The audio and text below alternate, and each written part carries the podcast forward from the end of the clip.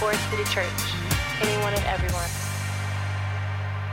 So, listen, I had the privilege of, of sharing today uh, and continuing in our Luke series, uh, Luke chapter 5. And so I just want to kind of give you a heads up. There's, there, we'll be in four different scriptures today. Um, and so I'm going to tell you what they are in advance so you can uh, have a heads up and so that you can be ready. The, the words won't be on the screen. So you definitely want to find your Bible. Hopefully, you brought your Bible. There may be a Bible uh, in the pew in front of you, so you can definitely use that as well. Um, but yeah, let me, let me lay these out for you. You have uh, Luke chapter 5. We'll be there uh, in verses 12 to 16. So Luke 5 is one of them. I'm gonna say these several times, so don't don't uh, don't fret if you think I'm leaving you behind. Luke 5, and then we're gonna go to First John chapter 1. That's in the back of uh, the New Testament, in the back of the Bible. So Luke 5, 1 John chapter 1, um, and then we're going to go to the book of Acts chapter 2 and then we're going to uh, finish up in Philippians chapter 3. So I'm going to say those again so you, so you can know. So Luke 5, um, Luke 5, uh, 1 John in the back of the Bible, ver, uh, chapter 1.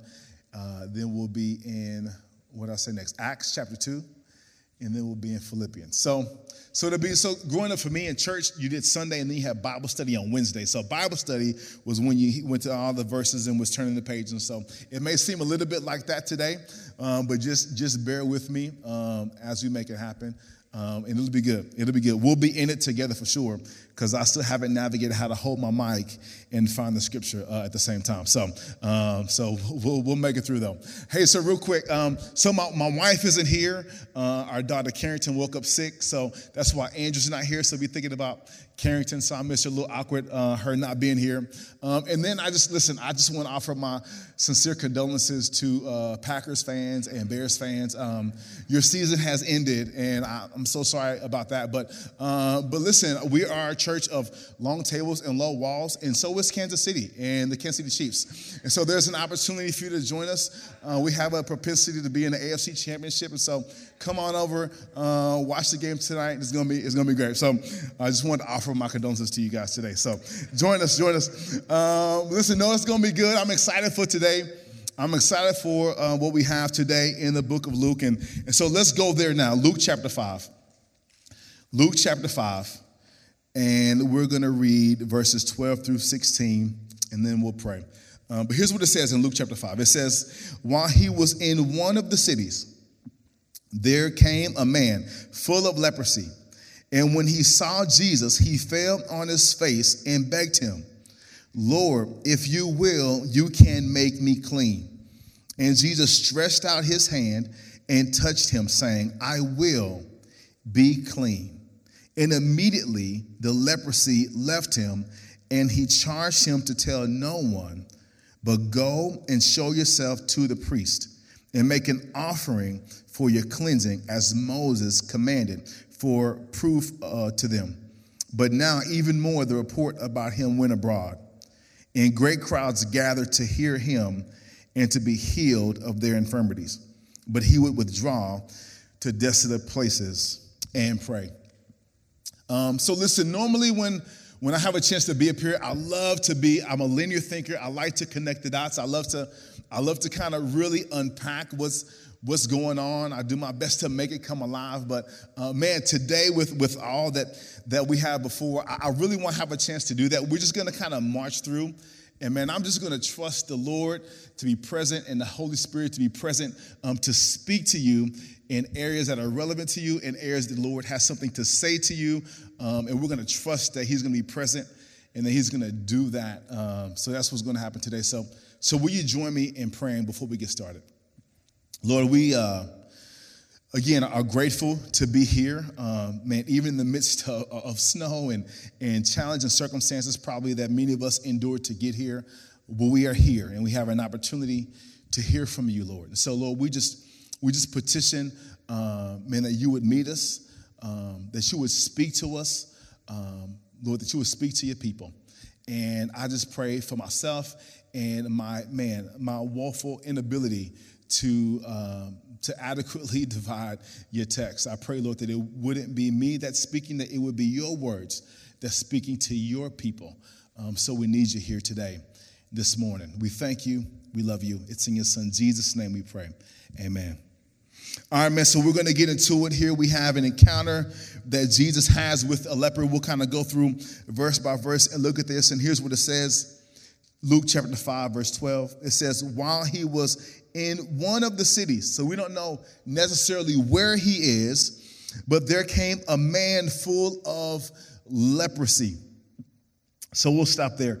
And so leprosy, uh, man, during this time could have meant could have meant several different things. They could have meant uh, it could have meant eczema on the skin because it was a skin disease. It could have meant some sort of ringworm that was that was on the skin. But but based on what we see here by saying that he was full of leprosy, we see that this is probably uh, the worst case scenario, and that leprosy is is advanced in its stage. And so here's what that means leprosy, a skin condition, may start off as a rash, but it quickly spreads in it and it begins to attack uh, the skin and even beneath the skin down to the nerves. And even as it advances, it goes deeper than the nerves and it even infects the bone. So then what happens is as, as I have leprosy, if I had leprosy, then, then I would begin to lose the feeling um, in my skin. And, and, and the warning system that we have, which is pain, when something is wrong, we don't, you wouldn't have that warning system. So oftentimes with lepers, because they don't have the warning system of pain, they would they would incur injury and wouldn't feel it because they never felt the pain in the first place. And so you had horrible injuries. You, you had, man, you had the loss of limbs, all of because of the deteriorating effects of, of leprosy.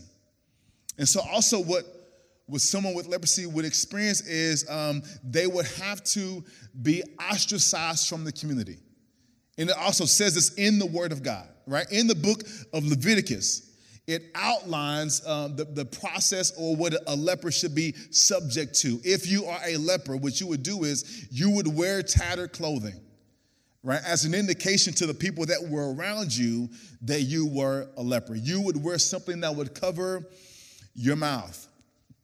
And then also, when you were in the presence of people, you would have to announce to them the fact that you were unclean, because as a leper, you were ceremonially unclean. And so you would announce to people that, hey, there's something wrong with me. And as a result, people would avoid you.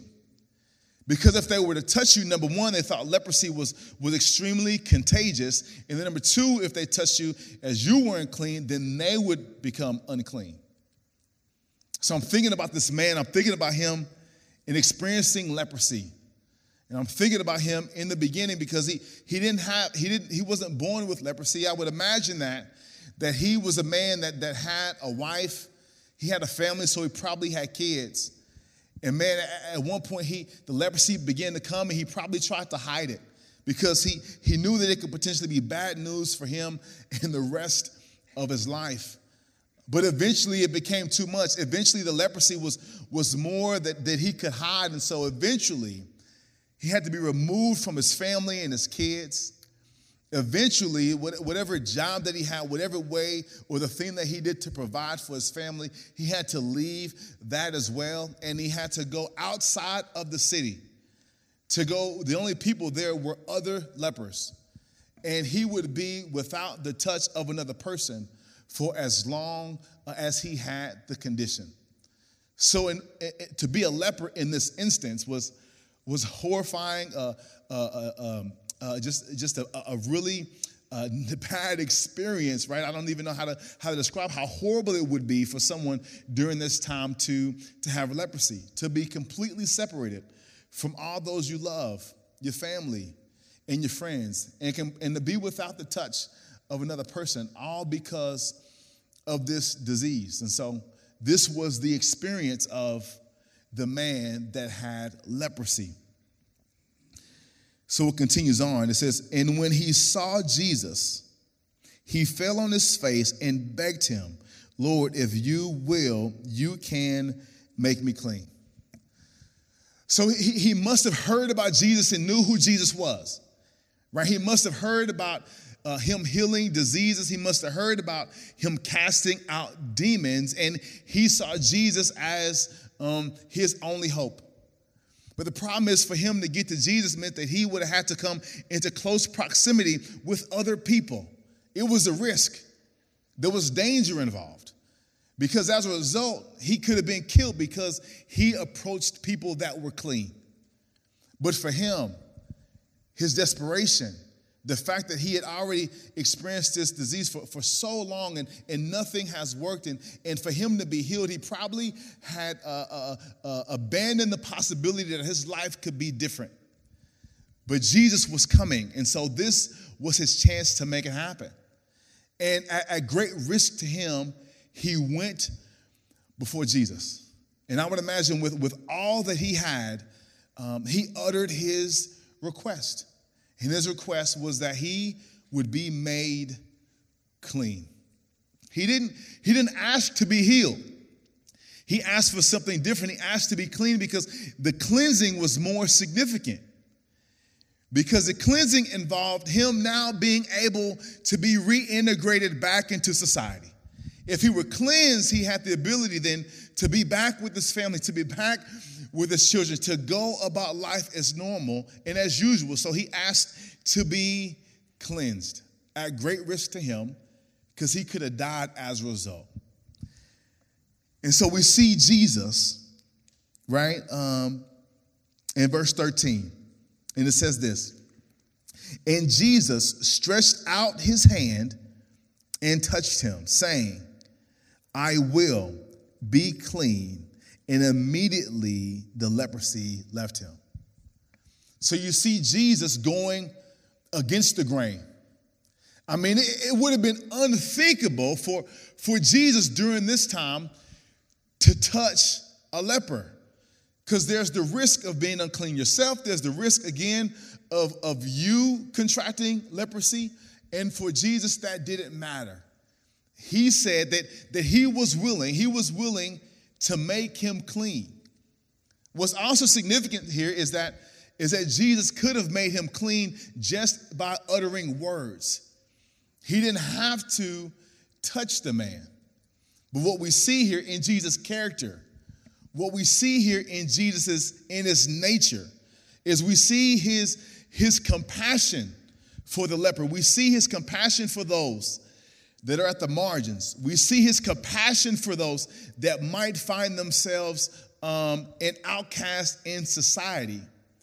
And then we also see the, the power of Jesus that, that no matter what this man was facing, no matter what illness it was, no matter what infirmity it was, um, instead of the illness uh, being experienced now by Jesus, it's now Jesus and his cleanliness that also then went onto the man.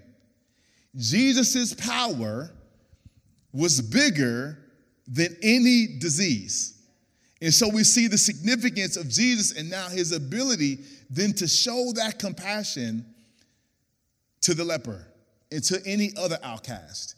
And so when you now you look at the image of Jesus and who he is and what he's representing in this moment, and you look at the, the picture that people have of other religious leaders that were participants in the marginalization, the other people that, that lacked the power, that lacked the authority, right? You, you see that this great difference between what was and what Jesus was bringing. And I would imagine for those people, it would have been refreshing. And then Jesus says something to the man that, that is difficult that I would imagine um, for him to do. Is he, he says, he says, um, it charged him in verse 14 to go and to tell no one. And so we see, we see Jesus doing this all the time, right? After he's he's healed someone, he he tells the people not, not go and don't say anything about this. And it's odd for us to, to as we think, why does he do that, right? But what we know about Jesus is that Jesus was not just a healer. But if word were to get out about what he had done and how he had healed the leper, um, everyone who had a disease or some kind of infirmity then would have come to Jesus. And he knew that. And all they would have wanted from him at that point was to be healed. But Jesus knows that, that he's more than a healer. Jesus knows that actually what I came to do was to preach and teach and to announce my kingdom. And that when I heal people and when I do miracles, it's just to validate my message, right? And we see even at the end of uh, this scripture that, that what he feared actually happened, that, that people heard the news and that people, people came to him wanting them to, to wanting Jesus to heal them. And what did Jesus do? He, he kept his priorities in order and he went off to a desolate place to go be with his father. And so back to the text, if we look again at verse 14, that wasn't all that happened. It says, it says, Go and show yourself to the priest and making offering for your cleansing as Moses commanded for a proof to them. So what he's doing is again, there's there's this whole uh, system set up that's outlined in the book of Leviticus, and and part of it was that once you're then made clean, you had to go show yourself to a priest. So I would imagine that, that he's not in Jerusalem now. He would have had to travel to Jerusalem in order to go to the priest and, and to be certified as clean. And then he had to go make a sacrificial offering um, as a result in order to get his clean status. And so here we have Jesus. Jesus is, is bursting onto the scene. Jesus is saying and declaring, Look, I am the one who has power over sickness and disease right? Jesus is saying, I am the one who has the power to, to cast out demons. And he says hey, I'm the one that, that loves the sinner. I'm the one that, that shows compassion to, to those that are marginalized and those that are outcast. And I would imagine that again, like for these people to experience Jesus in this way would have been significant and it would have been a breath of fresh air. And as we talked about last week, as we saw Jesus calling Peter to be his disciples, we look at Jesus and, and ask ourselves the question is, is Jesus someone that's worthy of following? And we see here in his compassion, we see here in his care, we see here in his power that man, like, oh, Jesus is indeed worthy of us following him. And so we see that, and so we now can go with confidence that when Jesus calls us to follow him, that we can say yes because we see his character, we see his nature, and we see all that Jesus is. And so when I was preparing for this time and, and to be with you this morning in, in this message, though, uh, I have to say that I was a little bit disappointed because, because oftentimes in this in my research, like, like, like that's the extent to which certain preachers and, and certain commentators will go they would talk about, um, they would draw the parallels between this man and his leprosy and, and the reality that we experience with our sinful condition. And so, so he was experiencing leprosy physically, but, but we're experiencing leprosy, so to speak, spiritually, in the fact that it causes us separation from God. And so, what the commentators would say is that Jesus cleanses us of our sin, period. And so, for me, that's not that's not good enough. Because I feel the burden of, of the process that the man went through to get his, to get his cleansing. I feel the burden before you today to help us understand what does it look like for us to experience fellowship?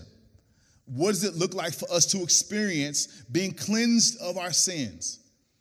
And so, me personally, I just get annoyed when, when as it relates to our, uh, our, our relationship with Jesus, like people just tell us what Christ did, but don't, don't really unpack the process of what it takes. Or they, or they tell us what to do, but they don't tell us the process of how to do it. And for me, our relationship with Jesus and what we experience is too important for us to be ambiguous about something that's so significant as our fellowship with God and the cleansing of our sins. And so for me, I'm interested in the process. So listen, when we talk about clean and unclean, and, and you look at the system that was outlined in the book of Leviticus, here's what was going on, right? Um, uh, the, the conditions were outlined in Leviticus so that the people of Israel, which were God's people, so that they could have a relationship with God. Because here's God says this I am holy, I am set apart. And so, since you are my people, you must also be holy and set apart. So I'm going to outline these conditions about being clean and unclean so that you can be set apart from other nations.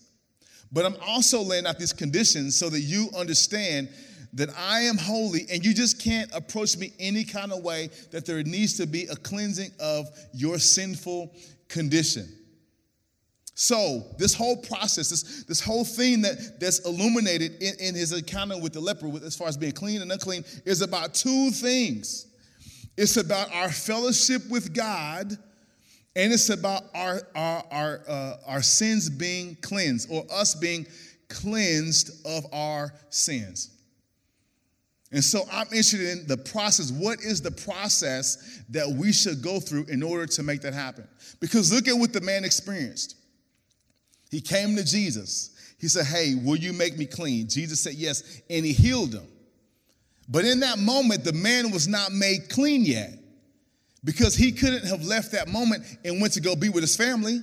He couldn't have left that moment and went back to work because the process wasn't complete. So he was healed in an instant. And then Jesus says, Hey, now go follow the remaining process. And it, it meant traveling to Jerusalem, it meant finding a priest, it meant making this offering. But if the man wanted to be clean, he had to go through the process. So again, today I'm I can't get past this. What is the process for us then in order for us to experience fellowship with God and for us to be cleansed of our sins? And the reason I'm highlighting this for us today is because I feel that this is uh, very, very significant for our lives and for our relationship with Jesus. What is the process? And so here's part of the process. I believe part of the process is this is us being saved, right? Part of the process is us acknowledging our sin and us coming to Jesus and believing in Jesus, his life, trusting in Jesus, right? Making Jesus the Lord of our life so that we can then be saved.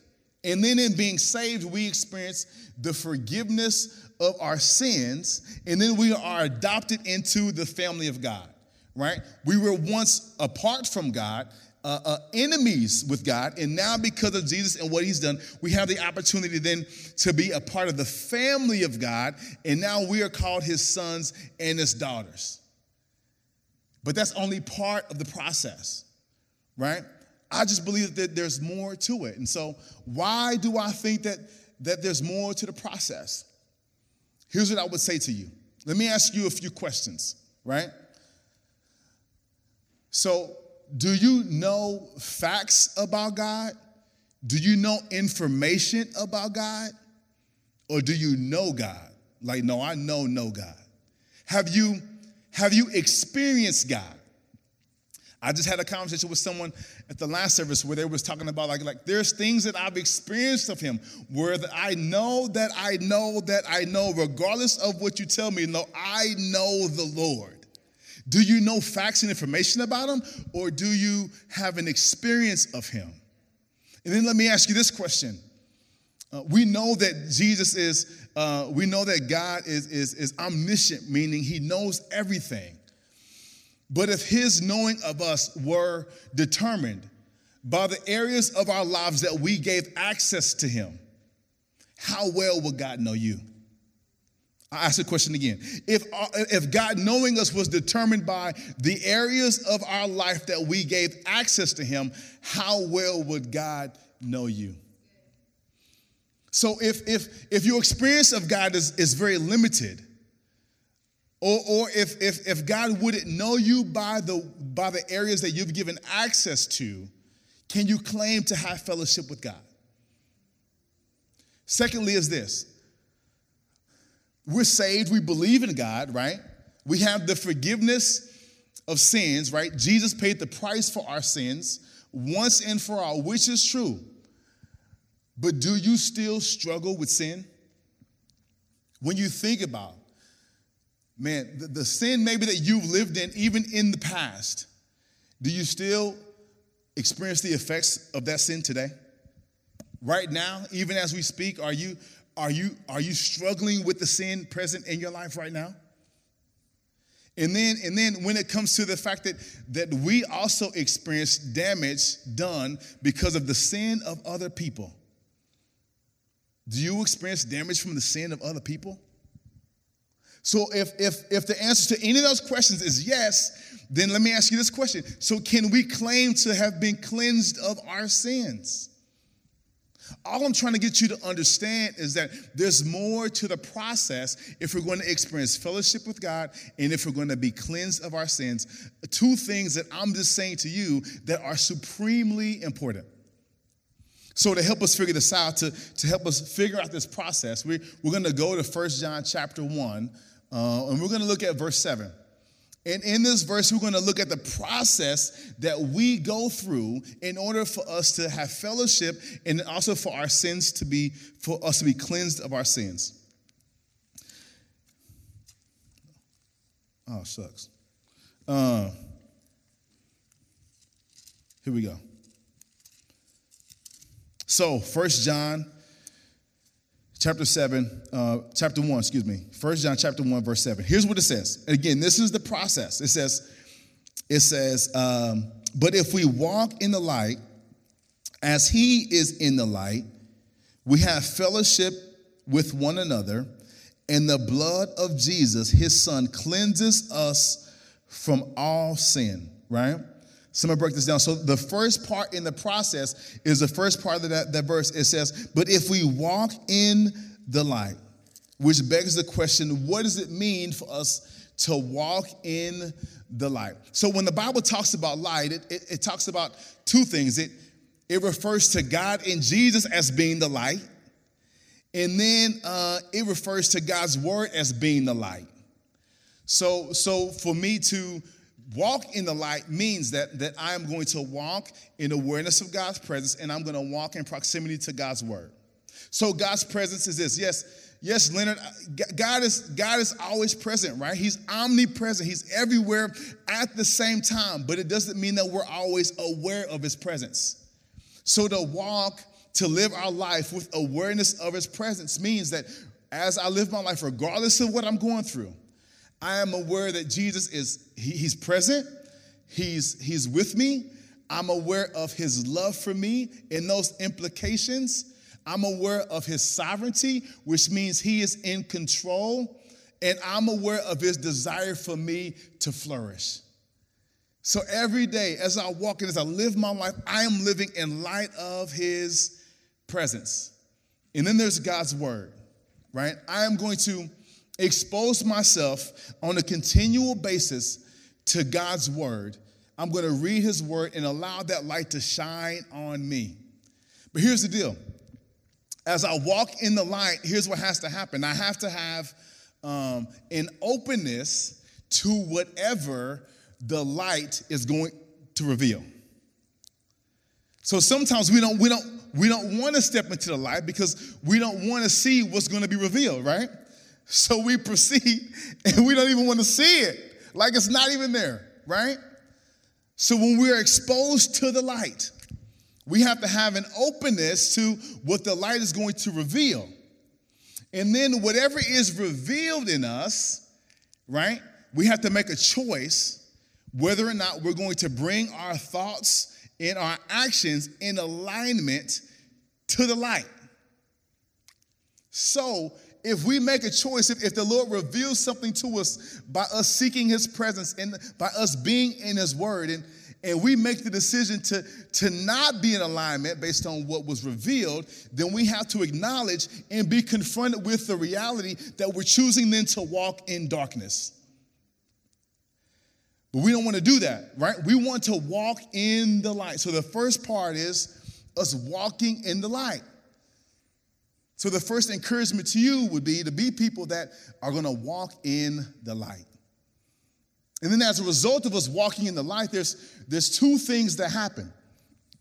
So we'll go back to we'll go back to um, 1 John chapter 1, verse 7. Here's what it says. It says, um, uh, but if we walk in the light as he is in the light, it says we have fellowship with one another. So stay there. So this idea of fellowship with one another, we get we get context of this in uh, verse 3 of that same chapter. So I told you this is gonna be just like Bible study. Some of y'all right at home, ready, read. Okay, um, I'll stop. I'll stop. I'll stop. Look at verse three in the same chapter. It says this. It says, That which we have seen and heard, we proclaim also to you, so that you too may have fellowship with us. And indeed, our fellowship is with the Father and with the Son, uh, Jesus Christ. So we see that fellowship, fellowship with Jesus Christ and God the Father is possible. So if we walk in the light, we'll experience fellowship with God the Father and God the Son. We can, we can have fellowship. We can have a relationship. We can know Him. The word for fellowship there is a Greek word called, called koinonia, right? Which means this idea of, of sharing life, uh, uh, intimacy. Um, there is a common bond. There is, there is a, a, a, commonality amongst those that experience this level of, of fellowship and doing things together. So just imagine who God the Father and who God the Son is. Imagine all that they are power, all that they are capable of. Imagine all of their power. Imagine all of their knowledge and, and all of their wisdom and all that they possess. And we have an opportunity to have fellowship with God the Father and with, and with uh, his Son, Jesus Christ. And so it's tough to explain. And so to help us out, we're going to go to Paul. Paul's going to help us explain the significance of knowing Christ. So go with me now to Philippians chapter 3. So we can hear from Paul about the significance of knowing Christ. Philippians 3, verse 7 says this But whatever I gain, what, but whatever I, but whatever gain I had, excuse me, I counted as loss for the sake of Christ. Indeed, I count everything as loss because of the surpassing worth of knowing Christ Jesus, my Lord. For his sake, I have suffered the loss of all things and count them as rubbish, in order that I may gain Christ and be found in him not having a righteousness of my own that comes from the law, but that which comes through faith in Christ. So Paul is saying, listen, I, if you read before that verse, hey, I've gained a lot, I've done a lot, I've seen a lot, I was a pretty big deal, but regardless of everything I gain, I forsake it all for the joy of knowing Christ.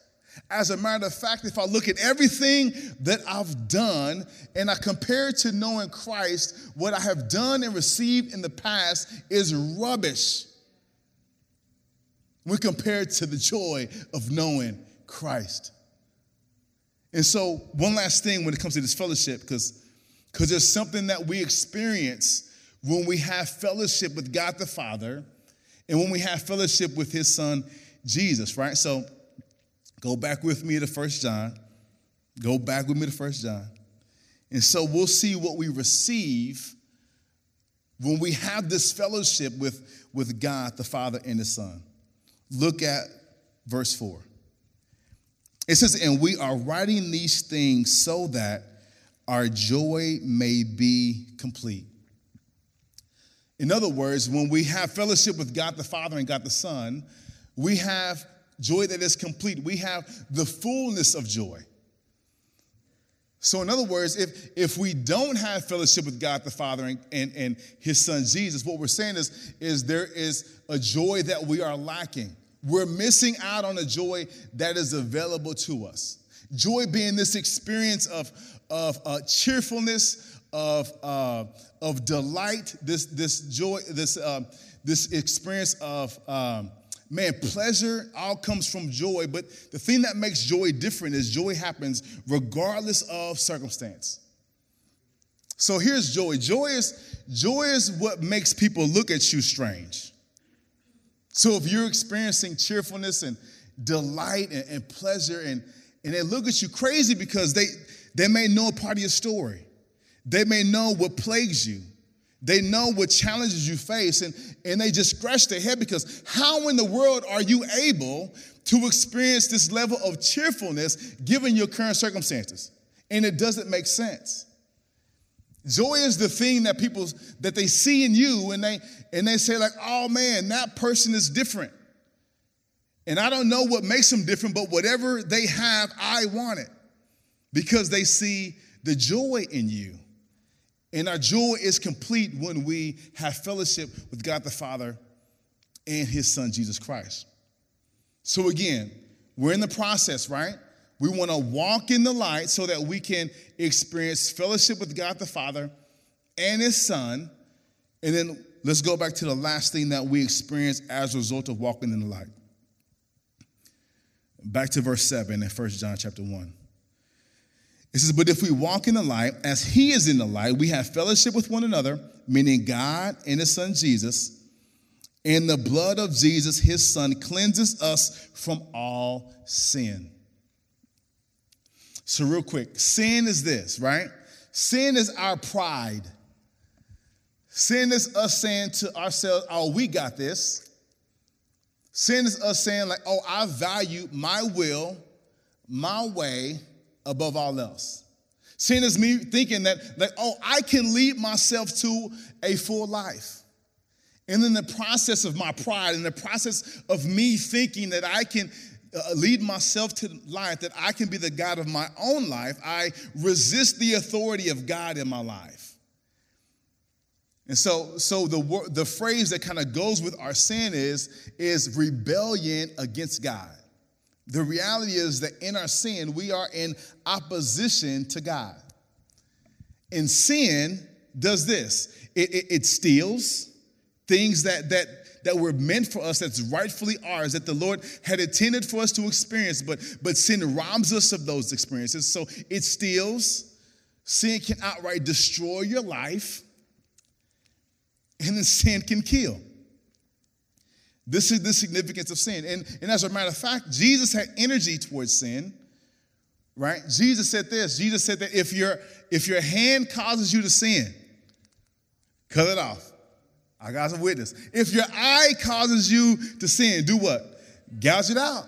So we see God's energy, Jesus' energy towards sin. So so then the fact that there is an ability for us to then be cleansed by sin is a really big deal because sin uh, uh, is really seeking to take us out. And we have the ability to be cleansed of it, meaning that we can be restored and we can be healed. And Jesus can make it so that whatever stain or residue that's on us as it relates as a result of our sinfulness, it can be removed. So again, we walk in the light, exposed to his presence and his word, so that we can experience fellowship with God the Father, his Son, and also so that we can be cleansed of our sin. And so, um, when I think about this and, and this, the way that we experience sin, meaning again, the past, right?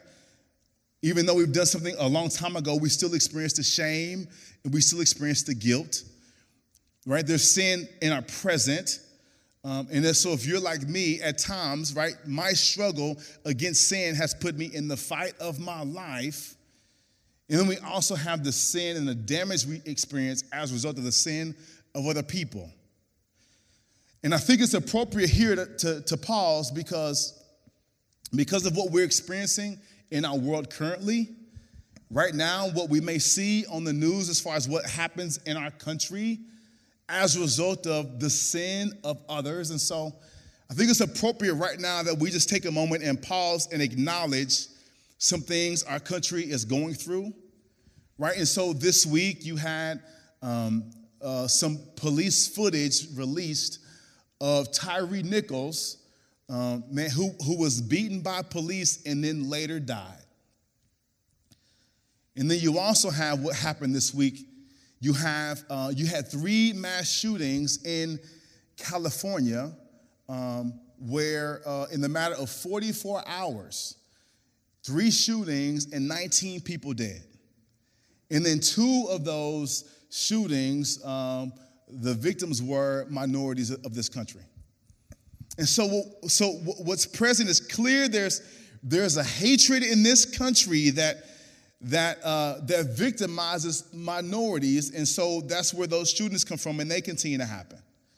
You have something present that is systemic that continues to put um, man, people of color in situations to where they find themselves being mistreated and they find themselves losing their lives at the, at the hands of police. And so all I'm saying is there's something systemic, and we know that the, the hatred uh, in this world, in our country, that it exists because we keep finding ourselves in this position. And so then we have a responsibility, myself, Bria, we have a responsibility then because this is what you all are exposed to. And so the church should definitely be on the forefront and offering commentary on what's going on. So we have a responsibility to, to walk with you as we're experiencing the sin of the world and how we then um, are going to respond to it. But I want to be quite honest with you. Um, that is not always a responsibility that I want to bear. It's not something that I always want to get up here and have to talk to you about. Um, because the reality is, uh, this part of me that's fatigued by the fact that this continues to happen. And then also, I'm ashamed to say that there's also a part of me that is numb to, to these types of events. But see, here's the thing the thing is this I want to be someone that walks in the light.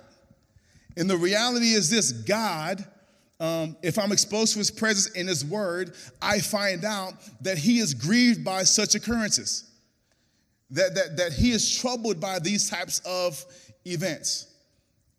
And so if, if God doesn't get tired of, of hearing our cries and my cries when I'm suffering and, and when I'm crying out to Him in need of Him, then if I'm gonna walk into the light, how can I get tired of, of paying attention and giving energy to uh, certain things and injustices being uh, um, carried out in our country?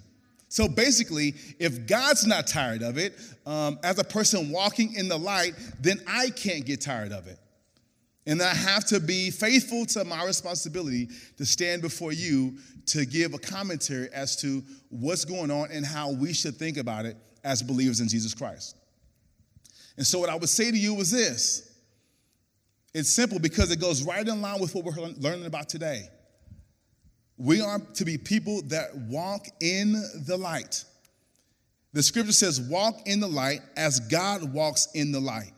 So, regardless of my thoughts or my feelings, I'm going to be in alignment with God um, and his and his lament of this and him being grieved by these things that happen in our country. So you have to ask yourself the question, man, what does it look like for you to, to walk in the light as it relates to this?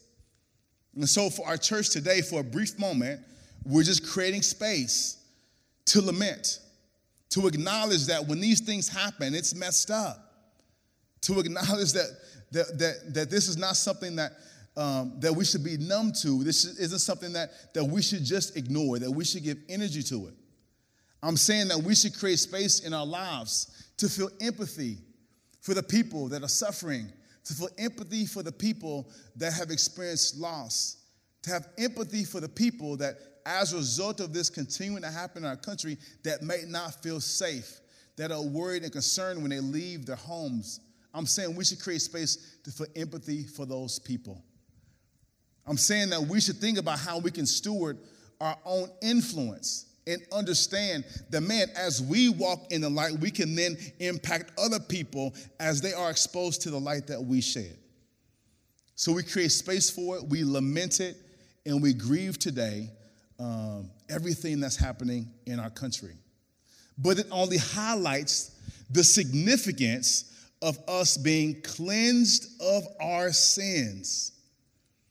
And so in the scripture, cleanse is, is uh, mentioned in a present tense, which means right now, which means this cleansing is ongoing. It doesn't stop. I continually walk in the light to experience the cleansing from my sin. It is continual. So, real quick, and I'm wrapping up, I promise. Um, I think about something that I experienced when I was in Africa. So one thing in Africa that was that was that's significant to that country's story is that in 1994 they experienced a genocide. You had two groups. You had the Hutus and the Tutsis, and the Hutus were seeking to eliminate the Tutsis. And so you have, uh, in a matter of 100 days, it's estimated that there were 1 million people killed in this country. And so one of the things that was really significant is, is we were there with Food for the Hungry, and they had gathered some pastors and some, and some leaders that, um, that were working with that organization, um, and that Food for the Hungry was walking alongside. And one woman got up and she began to talk about, man, what she has experienced as a result of being a victim of the genocide and losing family and then losing friends. And she talked about man, just the challenge it has been for her to, to, to, um, to have meaningful relationships because, because it was her friends and family that were some of the, I'm sorry, it was some of the people that she knew, her friends, and it was some of her neighbors that were perpetrators in this genocide. So if, if her friends and family, I'm sorry, if her friends and those that she knew, her neighbors, if they would commit such heinous acts against those she loved, how in the world can she trust again? And then what was amazing is that what you also found is we had another testimony. We had a testimony of someone that, that was actually a perpetrator um, in the genocide. Someone that, that, that actually was, was, was actively killing um, people in the genocide. So he was there talking about his shame, his guilt, and his regret. And that even though that happened over 28 years ago for him, right, he still experiences the effects of what he had done, of his sin. And so for him, it was his participation in the genocide, but for you, it might be something else. And I don't have time to get on your street and to find your address, but but just use just just use your imagination and find where this fits you in your life. But what was amazing is that you had these two people that had every reason to be at odds with one another, but yet they were sitting in the same space in harmony, in reconciliation, and in unity. How does that happen? And the reality is, it happens because you have two people that made the decision to walk in the light. Because that man that was the perpetrator, he had to submit to a process. He had to submit to a process of reconciliation. He could have said, Man, this is, this is too challenging. This is humiliating. I don't want to face this. But he said, I'm going to bring myself in alignment to the light. And then you have a country. You have a country that is pointing people to the light. You have a country that, that after they experienced the horrible things in 1994, that they have said that we are committing our country to Jesus. That in this country there will be no church and state. Because we know the only way we move forward is in the name of Jesus. And so when we pray, we definitely say, in Jesus' name. And so you see a country committed to walking in the light. And what we experienced is the, the healing, the restoration, the unity that the Lord has brought to this country in a matter of 28 years. It was simply miraculous. When it comes to healing, unity, restoration, this country has gone further in 28 years than our country has gone in almost 160 years since slavery has ended, has ended. All because you have a country that says, "Oh, we are going to walk in the light." So, when I go back to the leper, and the request that he made was not to be healed, but he said, Man, I want to be cleansed. And I'm saying for us today, what we should seek today is to be cleansed. He acknowledged the horrific nature of his condition, his leprosy. And with great desperation, with great humility, and with a posture of worship, he approached Jesus. And so part of this process for us is man, do we acknowledge, will we acknowledge our, our sin and the fact that it separates us from God? And so, number one thing we got to do is we have to come to Jesus, acknowledge our sin, and surrender our life and say yes to Him so that we can be adopted into His family. And then we have to engage in a process because the fellowship of God and the cleansing of our sins is a big deal. So then, will we then be people that walk in the light so that we can experience fellowship with Him, so that we can be made clean as a result of that process?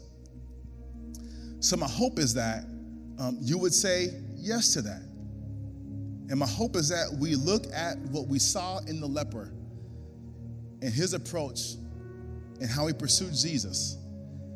And my hope is that we could uh, identify and do the same thing as it relates to our sin. So I'm excited as we continue the journey in the book of Luke. Um, last week we were in chapter three. This week we'll be in chapter four. So I just encourage you to continue on in that journey. So we'll be in Luke chapter 4 in your personal time, um, man, this entire week. And, and we definitely encourage you to um, check us out on social media um, and also to identify someone that you can have a conversation with, man, as we journey as a church and being committed to being in the Word and as we are committed to being disciples of Jesus. So we're about to get out of here. If you guys could stand with me.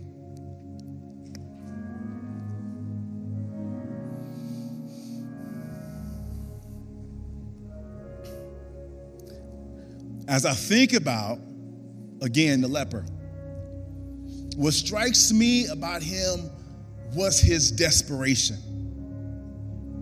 His desperation. When you're desperate for something, you do things you wouldn't normally do and for him to continue to experience leprosy, for him to continue to be isolated from the people uh, that he loves, for him to continue to be robbed of the experience of worship, for him was unacceptable.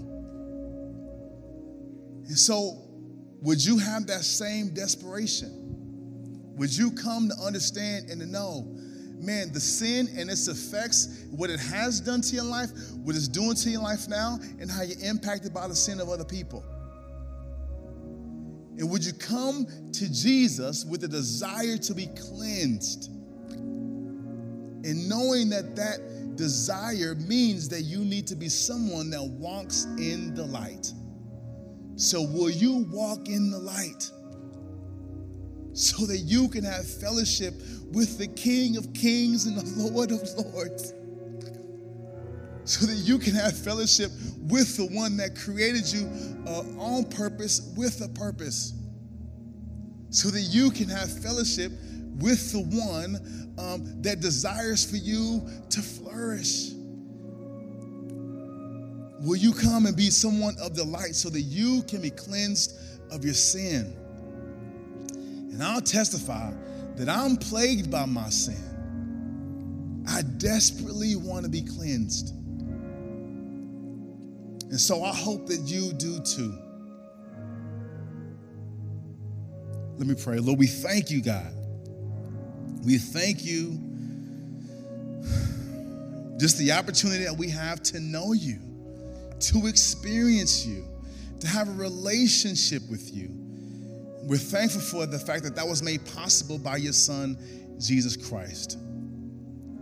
So, Lord, I pray that, that man, we would no longer be numb to our sin, that we wouldn't grow accustomed to our sin. I pray that we wouldn't grow accustomed to being out of fellowship with you and your son Jesus. But Lord, would you ignite in us a desperation for all that you have for us to experience? I pray, Lord, that we would have a longing for real, true, and authentic fellowship with you. And it is my prayer that, that in the name of Jesus, that, that the folks under my voice would experience a cleansing of their sin, where they would experience a healing and a restoration so complete that the stain of sin would be removed from their life and they could go forward whole. And we just claim the joy that comes from that experience. So be with this, Lord. Be also with those that are, are suffering right now from what happened uh, in Memphis. Uh, Tyre and his family and those in that community. We pray for all those involved in, in the, the shootings that happened in California. And Lord, our heart aches and we grieve. But Lord, we know that in you there is hope.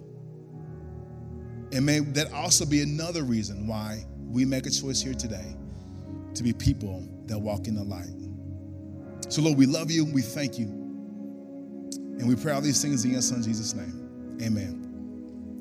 Thank you guys. Grace and peace. We'll see you guys next week.